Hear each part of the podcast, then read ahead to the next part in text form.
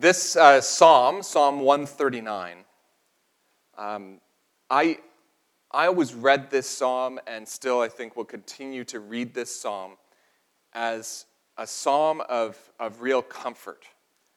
Um, it speaks about a God who knows me. It's a very personal psalm. And it talks about that no, no matter where I find myself, that God is there. It's one of the places, one of the few places in the Bible that, that talks about even if I go down to the depths of Sheol, you are there with me. And uh, Sheol is one of those uh, concepts that we uh, have trouble translating. Um, it sometimes gets translated as the realm of the dead, or it sometimes even gets translated as hell.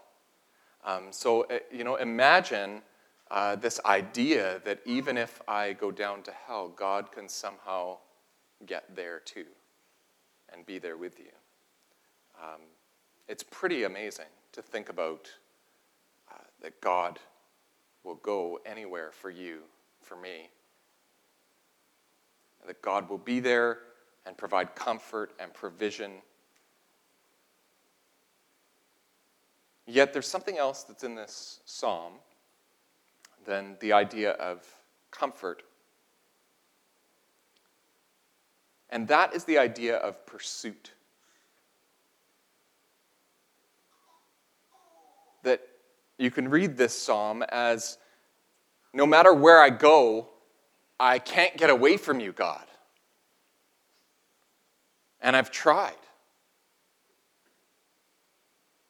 If we look at uh, that, that little section where it talks about these places that I go, where, starting at verse 7, where can I go from your spirit, or where can I flee from your presence? If I ascend to heaven, you're there.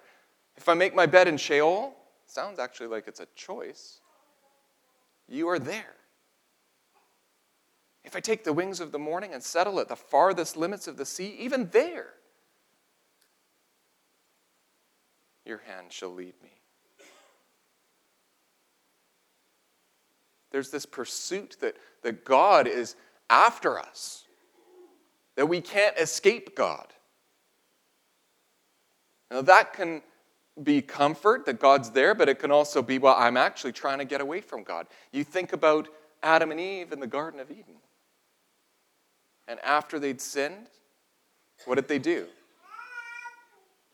They hid, tried to get away from God, and God was in the garden calling them. It didn't take God long to find them.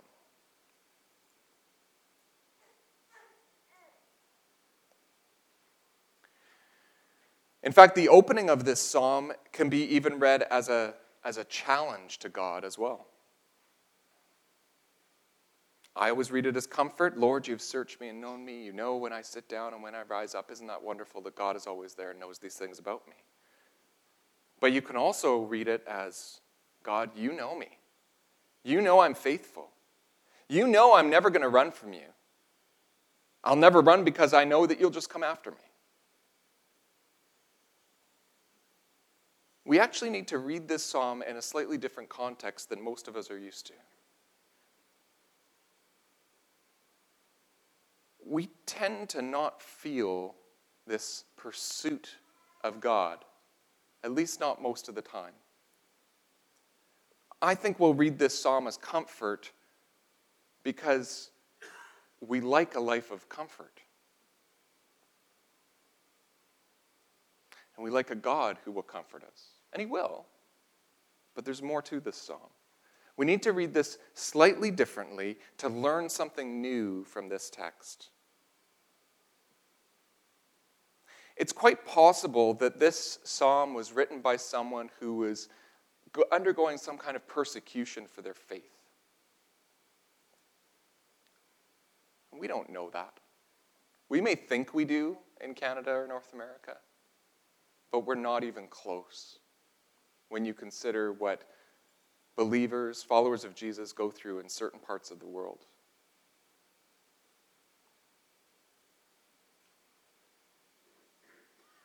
We don't make life and death choices about our faith, at least not in the same way that certain believers in Syria have to make a life and death choice.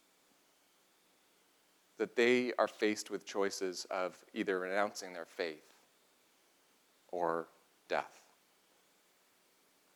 We don't get that in Canada.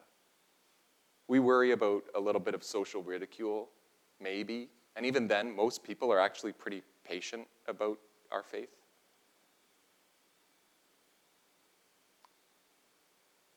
In the context of persecution, um, we didn't read it out, but if you look down at verse 19 through 24, uh, that kind of gives you that context. I mean, that starts off with God, kill the wicked. I mean, there's people against me, and I hate them. And isn't that right to hate them? I'm so righteous because I hate them. That, that's what that part of the psalm is about. We, we don't like reading that part of the psalm in church because we, we, we're uncomfortable with that being in the Bible. But when you think about somebody who is facing persecution for their faith at that kind of level, you can understand that sentiment. It also makes you read the rest of the psalm in a slightly different way, doesn't it? Because now the person who's undergoing persecution is saying, Lord, you know me. I am standing firm in my faith. And I've been tempted to not do that, but you know what? You are after me everywhere I go. Every time I try and turn away from you, you're there. Where can I get away from you? You're there. I mean, when you're undergoing persecution, you either just give up your faith or you stand even firmer in your faith, don't you? But we don't have those kinds of choices. When you're undergoing persecution, a decision must be made.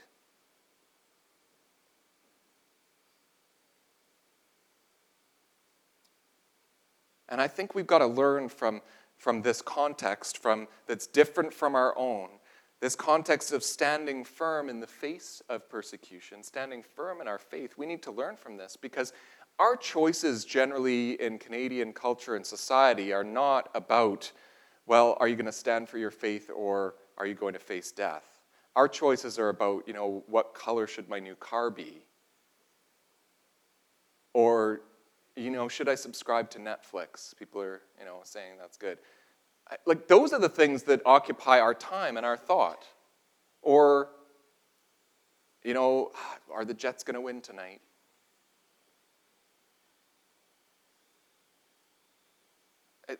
this kind of decision or question is generally just not even on our radar.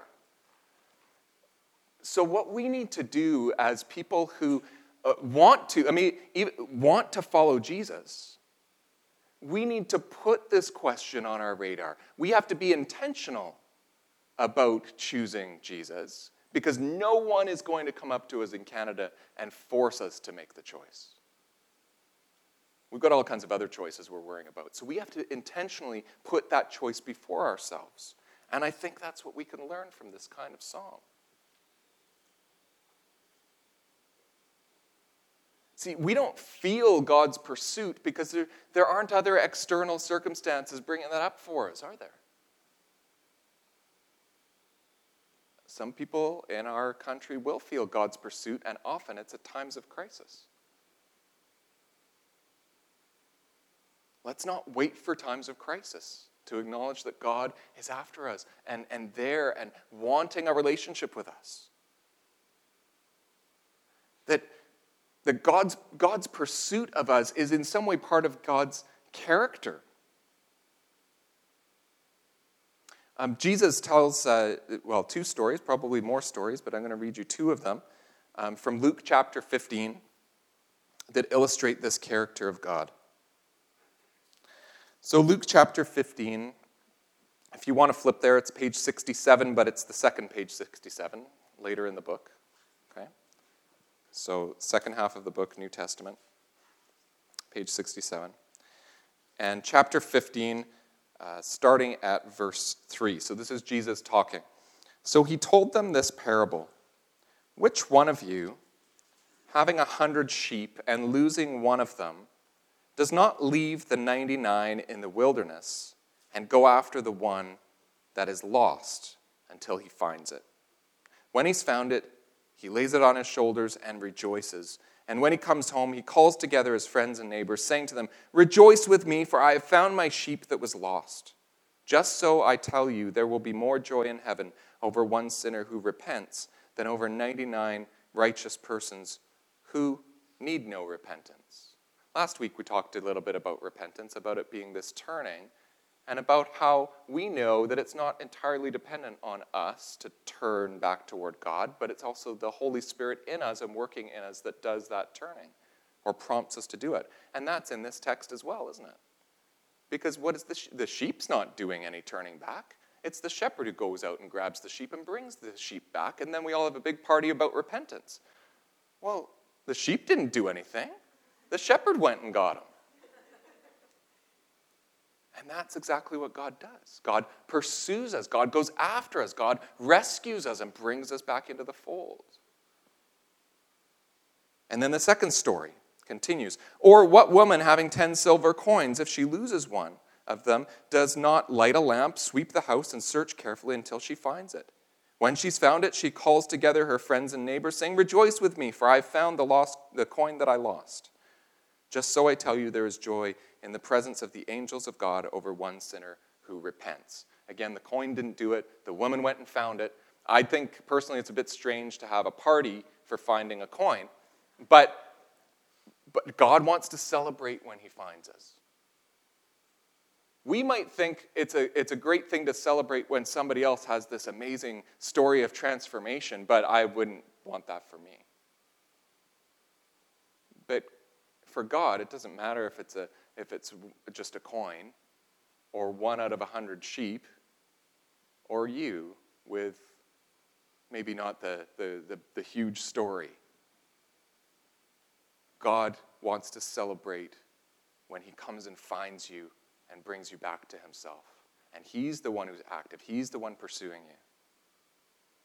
I mean, fantastic stories. I mean, even the incarnation itself, even Jesus, God coming in the form of his son Jesus to earth. I mean, that's about God pursuing us, isn't it?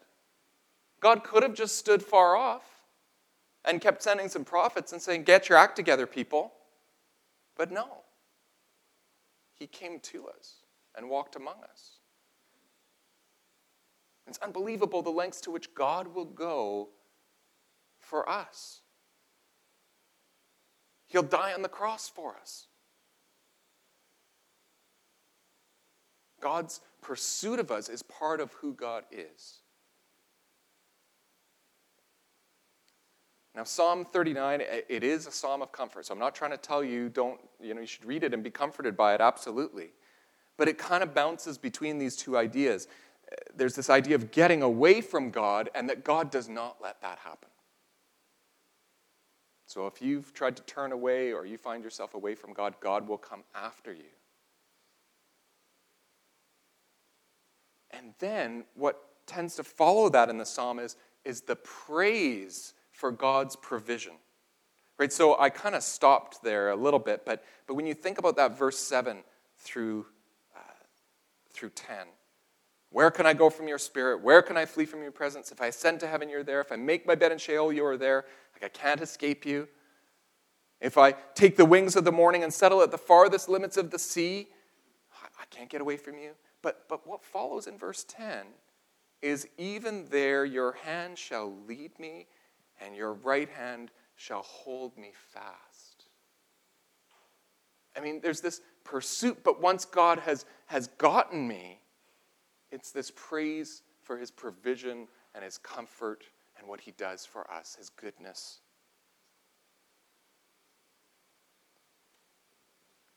It's a remarkable psalm. So, what ought we to do with, uh, with any of this, really? Um, if God is after us, maybe there's really nothing for us to do then. We can just wait and, you know, God will show up and do his thing, you know, just like the sheep or the coin. We can just be off and uh, God will come find us and bring us back whenever God's ready, I suppose. I think, though, we need to do a little more than that. If you look at the very, very last uh, phrase that we read out, so that's in verse 18. Um, this little phrase of, I come to the end and I'm still with you. I want you to imagine today, imagine that as the goal.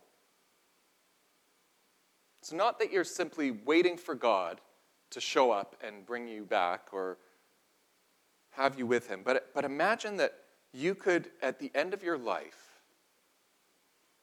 say, I come to the end and I'm still with you.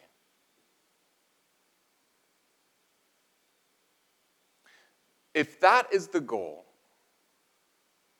then what do you need to do or pray today to be able to say that on your last day?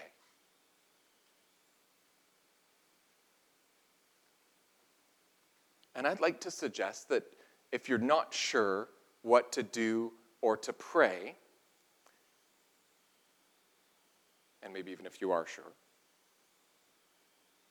that you look in this psalm.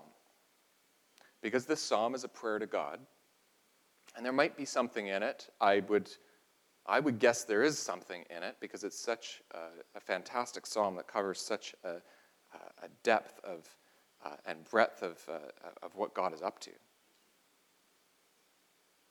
Take the psalm and read it over and find your prayer or your action in that psalm. Most likely, your prayer. And so, uh, the way I'm going to get you to do this, this is why I gave you the, the little pieces of paper. Okay? So, read again over Psalm 139 and, um, and find one little phrase, one verse, whatever it is, and write it on your card and take that card with you. Do what you want with it. Put it in your wallet, put it on your fridge, take it to work and put it in the drawer that you open up every morning. What, whatever it is, if it can be in front of you, find something that speaks to you, that sort of leads you toward that, that verse 18 of I come to the end, I am still with you.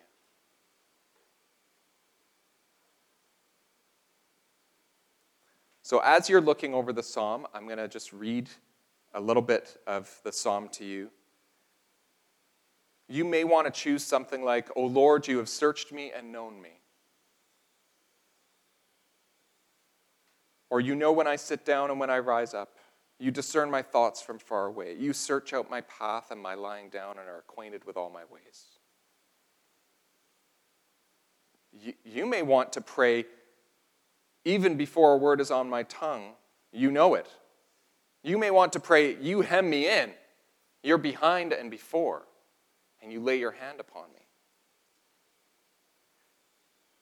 You may want to pray something in verse 7 through 10, which we've read a couple of times. Or if you feel like you're walking in a time of darkness, you may want to pray verse 11 and 12.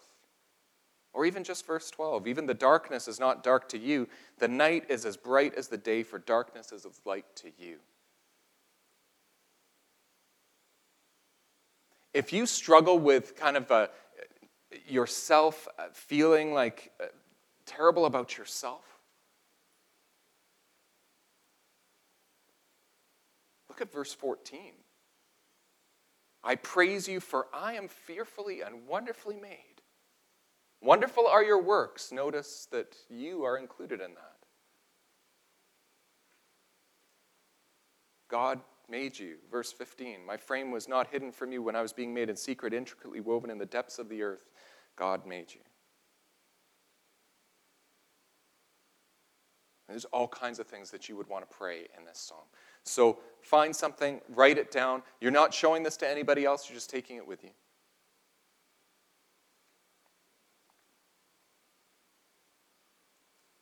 Because I, for me, I believe that one of the biggest things that we need to do as believers in Jesus Christ is to make sure that we are, in fact, praying each day.